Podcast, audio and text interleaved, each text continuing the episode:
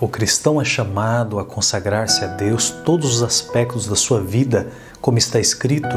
Por isso, cingivos o vosso entendimento, sede sóbrios e esperai inteiramente na graça que vos está sendo trazida na revelação de Jesus Cristo.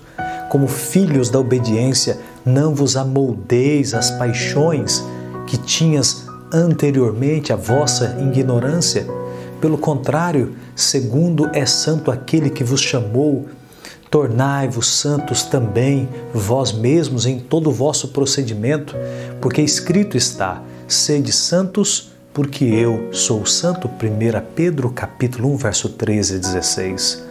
Ao fazer a vontade do Mestre, precisamos chegar ao ponto de reconhecer plenamente o poder e a autoridade da palavra de Deus, quer ela concorde ou não com as nossas opiniões pré-concebidas.